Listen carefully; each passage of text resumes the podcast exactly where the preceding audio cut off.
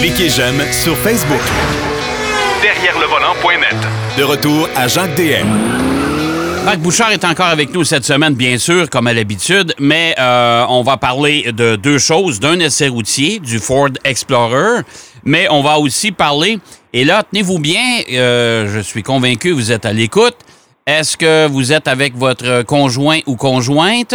On va savoir, selon une étude, qui d'entre vous est le meilleur conducteur. Mais pas de chicane, hein? Pas de chicane, c'est bien important. Salut, Marc. oui, mais tu sais, c'est la seule vraie question, Jacques. Est-ce que Ah ouais. les hommes ou les femmes sont les meilleurs? Ben, écoute, moi, j'ose pas me prononcer là-dessus. Euh, je fais, je fais des observations, mais euh, je vais te laisser euh, nous donner ton étude après l'essai du Ford Explorer que tu, que tu conduis. Oui, que j'ai conduit, en fait, la semaine dernière. Ouais. Ford Explorer qui était, euh, bon, Ford Explorer qui était quand même la, la version limited, là, la version quand même assez bien équipée, euh, dotée du moteur 4 cylindres 2.3 litres euh, EcoBoost. OK. 300 chevaux, hein, c'est, c'est pas négligeable. Euh, c'est un moteur qui- que l'on connaît bien. C'est un moteur qui est efficace, relativement économique. Euh, c'est un moteur qui a quand même une capacité, équipé comme mon véhicule était, qui a quand même une capacité de remorquage qui est au-delà de 5000 livres. Hein. Fait que c'est, pour un véhicule de cette taille-là, c'est, ça demeure tout à fait raisonnable. Ouais. Mais c'est un véhicule qui m'a pas allumé du tout. Ah non, parce que, écoute, Hmm. moi, là, tout de suite en partant, quand tu nous parles des chiffres, un 4 cylindres, euh, EcoBoost, ben, c'est, c'est un turbocompresseur, si on peut employer l'expression. Euh, Oui. Et euh, pour 300 chevaux, c'est impressionnant. Au-dessus de 5000 livres de capacité de remorquage, c'est quand même pas mal. Mais qu'est-ce, qui qu'est-ce que tu n'as pas aimé dans ce véhicule-là? En fait, il n'y a rien que j'ai pas aimé. C'est juste qu'il n'y a rien que j'ai vraiment aimé non plus. Ah bon, OK. C'est comme, c'est comme conduire un divan de salon. Je veux dire, c'est.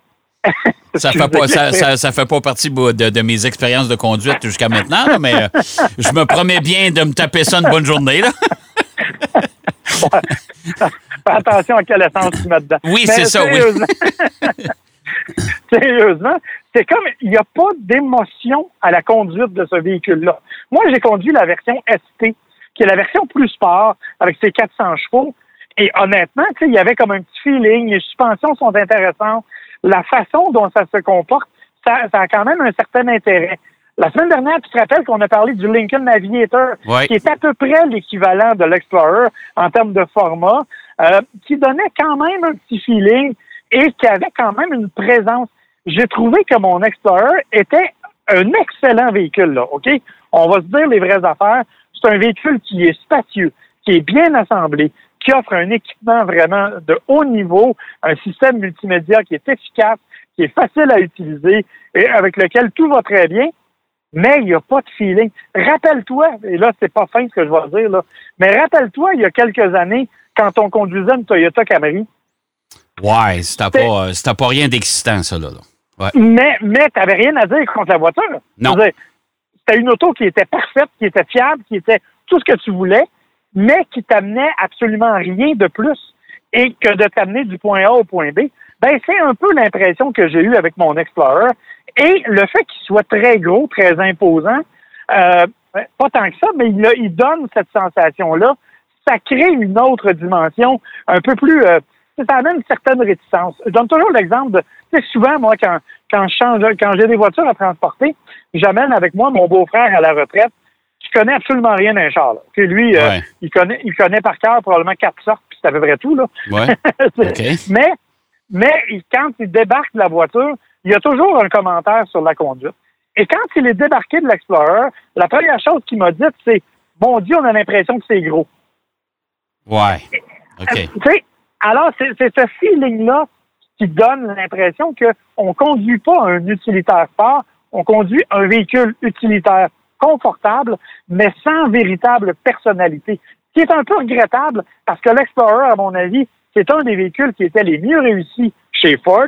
En termes d'esthétique, il est super beau. Oui, Euh, tout à en fait. termes d'espace, de côté pratique, il n'y a rien à redire. Rouage intégral efficace. Euh, il y a même des éléments que moi, je trouve très cool parce que j'aime les bebelles. Là. Mais tu sais, il y a un truc qui s'appelle l'écran calme, par exemple. Alors, tu sais, devant toi, tu as souvent 7-8 cadrans, des affaires, des lignes pour te dire que tu es, en contrôle ou pas. Bon, eux autres, quand tu mets ça sur l'écran calme, tu n'as devant toi que les informations essentielles. Le reste de l'écran est vide.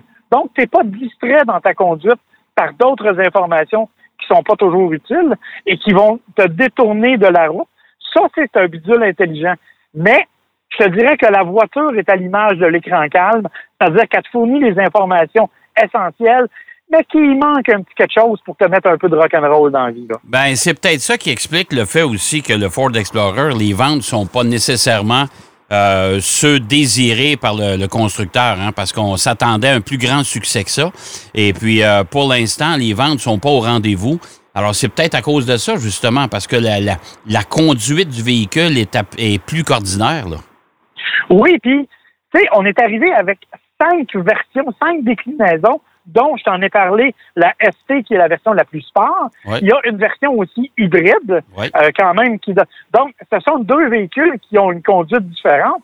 Et là, tu arrives après ça avec l'Explorer qui est, comme je te dis, tout à fait correct. Là. J'ai rien à redire. Techniquement, j'ai rien à redire sur la voiture. C'est vraiment au niveau de la sensation de conduite. Par contre, si vous êtes à la recherche d'un véhicule euh, capable de transporter votre famille, offrant de l'espace, offrant un rouage intégral efficace.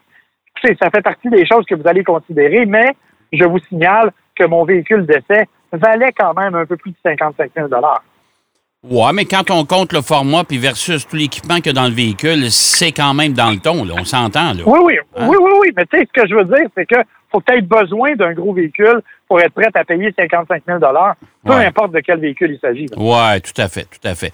Écoute, euh, c'est dommage parce que moi, j'ai toujours, je le trouve particulièrement très joli, le nouveau Explorer d'ailleurs. Euh, moi, je trouve les lignes, le style de la carrosserie, c'est vraiment réussi. Ça nous détonne un peu des, des, utilitaires qu'on voit là, depuis quelques années là, qui se ressemblent tous. Là. Euh, au moins, ça nous détache un peu, mais je trouve ça dommage que ça soit, ça soit si drabe que ça. Mais et comme je te dis, tu sais, pour ça, ben, il faut opter pour des versions ST ou des versions hybrides qui ont un petit peu plus d'émotion en, conduite. Et ça, évidemment, à ce moment-là, ça vaut la peine. Mais bien sûr, tu auras compris que la version ST est davantage aux alentours de 60 quelques mille dollars. Oui, ouais, c'est ça. Puis ça, c'est la version plus sportive un peu. Oui, c'est ça. D'ailleurs, on a retiré l'appellation sport. Avant ça, il y avait un Explorer Sport. Ouais. Maintenant, il n'existe plus. Il a été remplacé par l'Explorer ST. Bon, OK. Euh, avis à ceux qui, ont, qui, aiment une conduite un petit peu plus sportive. Euh, tu conduis quoi actuellement, là? Écoute, euh, dans la série des voitures qui donnent peu d'émotion, la Toyota Avalon. Oh boy, OK. OK. Ouais, OK. On est, on est, euh, t'es, dans la bonne tendance, là. Il va dire, euh, ouais, OK. Euh, ben, ça, on s'en, parlera la semaine prochaine, là. Euh, dis-moi, il y a, y, y a, une étude qui est sortie cette semaine à propos, justement, des, des, de la conduite de la part des hommes, du côté des hommes, puis la conduite du côté des femmes. Il y a des différences. Oui, il y a des différences. Et la question, en fait, qui était derrière tout ça, c'était qui sont les meilleurs conducteurs? Mais ce qu'on a fait, c'est qu'on l'a étudié sur la base des hormones. OK? Alors, je te précise, par exemple, que euh, on, a estimé que chez les hommes, en tout cas, du moins chez les hommes, ce qui est le plus important comme hormone, c'est évidemment la testostérone. Ouais. OK? Ouais. La testostérone, ça a un effet particulier. En fait, ça a plusieurs effets particuliers. Le premier, c'est que ça nous permet de réfléchir plus rapidement. Donc, de prendre une décision plus rapide. OK. OK, donc tu te retrouves face à un problème. En conduite automobile, c'est important. Tu vois la situation, parce que tu es capable de prendre une décision. Je te dis pas que c'est toujours la bonne, mais en tout cas, tu prends une décision rapide. L'autre élément que ça nous apporte, la testostérone, c'est la vision spatiale, la capacité de se placer dans un espace en trois dimensions. Ça explique, par exemple, qu'en général, je dis bien en général, selon l'étude, les hommes ont plus de facilité, par exemple, à faire des stationnements en parallèle que les femmes. Ah, ça, je ne le savais pas. OK. Parce qu'on est plus capable de se situer dans un espace physiquement intéressant. Le troisième élément, on a un meilleur sens de l'orientation. Là, je sais, il y, a des il y a des dames qui vont m'en vouloir à mort. Oh mon Dieu, j'entends crier là. oui, mais attends, attends, on va arriver à l'ostrogène après. et effectivement, il semble que les hommes ont un meilleur sens de l'orientation. Donc, si on va quelque part qu'on n'est jamais allé, on va se retrouver plus facilement. Et enfin, dernier élément de la testostérone, qui n'est pas nécessairement une bonne affaire, ça nous rend plus agressifs. Donc, en étant plus agressifs, ça nous incite à prendre plus de risques dans toutes les conditions. Oui, ça c'est vrai. Ce qui n'est pas toujours une bonne idée, Non. mais c'est ça qu'on fait. Du côté des femmes, on, on- c'est l'oestrogène qui domine. L'oestrogène, qu'est-ce que ça fait? Ça permet d'abord d'avoir une meilleure concentration. Donc, les femmes sont en général plus concentrées quand elles conduisent que les hommes qui font 4-5 patentes en même temps. OK. Bon. Deuxièmement, ça permet aux femmes d'avoir une meilleure mémoire. Et ce qu'ils disent, c'est que quand les hommes vont en quelque part pour la première fois, ils sont capables de se débrouiller en orientation. Mais quand tu y vas avec ta femme pour une deuxième fois, elle, elle s'en souvient par où passer. Fait que la première fois, c'est toi qui conduis. La deuxième, écoute-la. OK. Parce que, parce que elle, elle sait où tourner. OK. OK? Bon. Donc. Tu vois? Et l'autre élément de l'ostrogène qui est particulièrement important, c'est l'empathie. Ça crée donc plus d'empathie à l'égard des autres conducteurs. Donc, ça va permettre aux femmes d'être plus courtoises en voiture. OK. Ce qui n'est pas nécessa- nécessairement le cas pour les hommes. Vraiment pas. Alors, ce qu'ils ont fait, c'est qu'ils ont pris un certain nombre d'éléments que l'on utilise en conduite. Euh, par exemple, le contrôle de la trajectoire, euh, le respect de la vitesse, le, le respect à l'égard des autres euh, conducteurs, la façon de la perception de différents éléments. Alors, il y a une série de tests comme ça. Il y en a que ce sont les hommes qui ont dominé. Par exemple, au niveau du- de la conduite comme telle, de la trajectoire à adopter et du contrôle de la voiture, les hommes sont meilleurs que les femmes, selon leur étude. Dans beaucoup d'autres cas, par exemple, ce que je savais pas, c'est que ce sont les hommes, par exemple, qui parlent le plus au cellulaire ou qui textent le plus au cellulaire, alors que les femmes le font moins. OK. Euh, donc, il y a toutes sortes d'éléments comme ça qu'ils ont pris. Et à partir de là, ils ont donné une note sur 30. Les hommes ont eu 19,8 sur 30. OK? OK. Jusque-là, ça va? Oui. Les femmes, les femmes ont eu 23,6. Oh boy. OK. Donc, en conclusion, les femmes sont des meilleures conductrices que les hommes. Mais, OK, la conclusion de l'étude nous dit, c'est vrai quand on est sur la route. Ouais. Par exemple, dans des conditions normales, quotidiennes, euh, la, la femme va être une meilleure conductrice parce qu'elle prend moins de risques, donc elle a moins de risques d'accident qu'un homme. Par contre, quand on est dans des situations plus extrêmes ou dans un monde que tu connais bien, dans le monde de la course automobile, par exemple, Ouais. ou sur une piste, les hommes ont- sont meilleurs que les femmes en général parce qu'ils ont une meilleure perception de la trajectoire à adopter, parce qu'ils ont un meilleur contrôle du véhicule et parce qu'ils ont un sens de la décision qui est plus rapide que celui des femmes, ben, à ce moment-là, ce sont les hommes qui, normalement, sont les meilleurs conducteurs. Donc, en- techniquement, faites conduire votre femme à tous les jours et vous, vous monsieur, vous conduisez pendant une tempête de neige ou dans des conditions difficiles.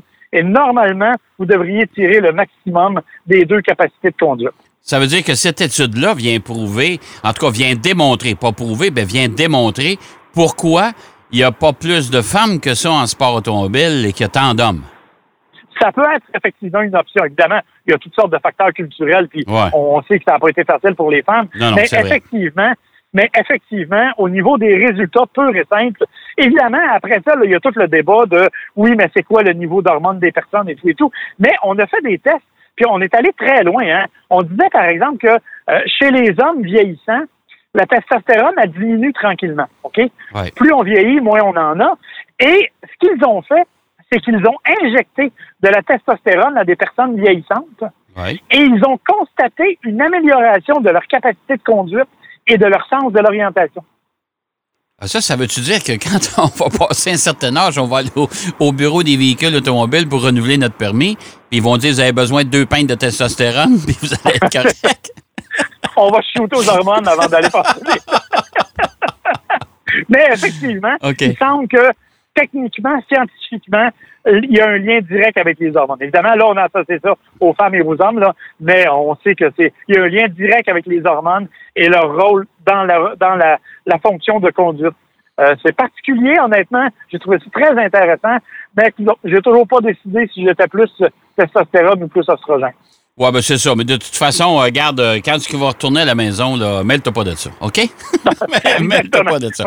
il comme, nous reste... d'habitude. Ouais, il nous reste... quand ta femme te dit oui, tu dis oui. C'est exactement. Écoute, il nous reste juste une petite minute, là, juste pour conseiller aux gens, peut-être, euh, parce qu'il y a eu une étude du CA aussi pour, sur les vols de véhicules.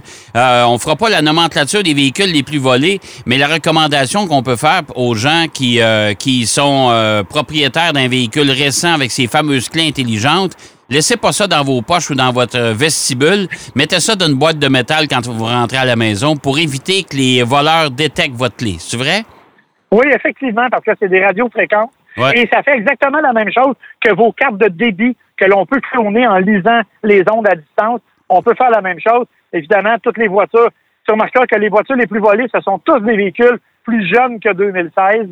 Trois fois, trois fois le Honda CRV, trois fois le Lexus RX. Bon, fait que, mais ça fait rien. Comme il y a beaucoup de clés intelligentes euh, en circulation actuellement, laissez pas ça euh, tout près. Surtout, les, les, voleurs peuvent passer en avant de chez vous, ralentir, détecter votre clé, puis ils vont être capables de convertir ça puis de déverrouiller votre voiture. Ça commence à pas être à pas être drôle. Fait que mettez ça dans une petite boîte de métal dans votre euh, dans votre table d'entrée, ça va être plus sécuritaire. Et tu savais que ça coûte 400 pièces à peu près sur internet l'équipement pour faire ça? Ouais. Tu sais, c'est à portée de tout le monde. Alors, effectivement, un peu de prudence, c'est beaucoup plus facile. Ouais, ben écoute, je te souhaite bonne route à bord de ton Avalon et puis la semaine prochaine, on va parler de cette voiture-là, justement. Avec plaisir. Bonne semaine. OK, bye-bye. Bonne semaine. Marc Bouchard qui nous parlait du Ford Explorer. Une, petite déception sur euh, au chapitre de la conduite du comportement général du véhicule. C'est un bon véhicule, mais malheureusement, euh, qui n'est pas très... Euh, euh, pas très titillant pour employer l'expression. Euh, on a parlé aussi des meilleurs conducteurs. Euh, les femmes sont meilleures conductrices que les hommes. mais en conditions extrêmes et plus difficiles, ben, les hommes sont, sont une coche de plus. En tout cas, ça, ça sera à vous de juger. Euh, oubliez pas de mettre vos clés intelligentes dans des boîtes de métal, bien important, quand vous allez rentrer à la maison. c'est déjà tout en ce qui nous concerne. J'espère que vous avez apprécié. Moi, je vous donne rendez-vous encore une fois, bien sûr, la semaine prochaine, même heure, même poste, pour une autre édition de Derrière le volant. Allez, salut, bonne route. Derrière le volant.